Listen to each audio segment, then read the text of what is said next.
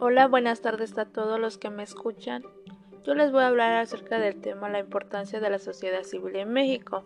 Bueno, dentro de este tema primero vamos a hablar acerca de su definición de la sociedad civil. Bueno, es como conocido por el proceso de carácter moderno y occidental.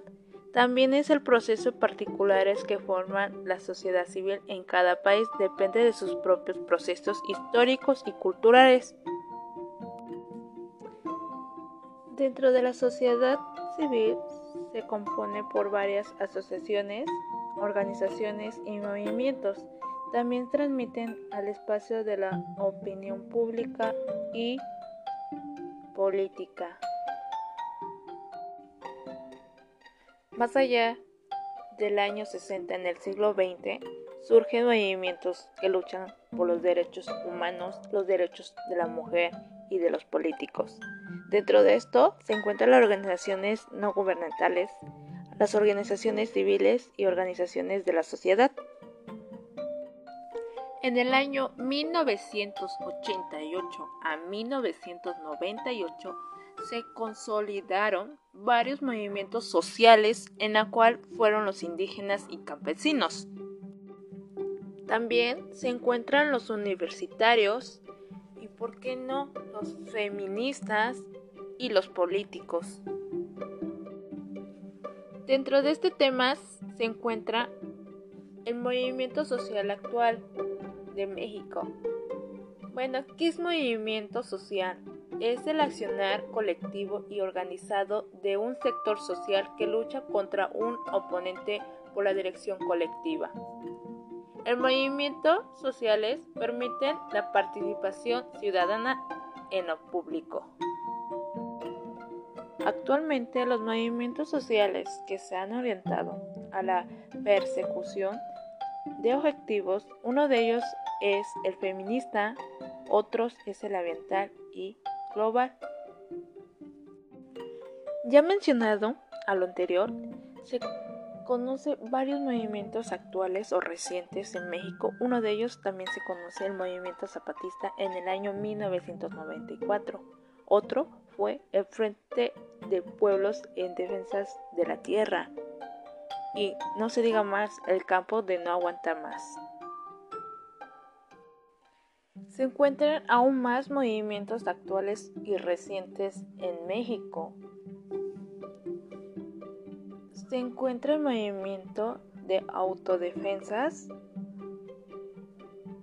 y el actual es el movimiento de feminicidios.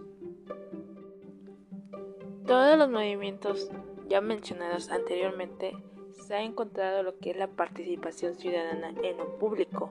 Este, este tema se encuentra dentro de la importancia de la sociedad civil en México. También se encuentran los poderes fácticos, que son es el que ejerce la sociedad al margen de las instituciones legales en virtud de la capacidad de presión o autoridad que se posee la banca, la iglesia y la prensa.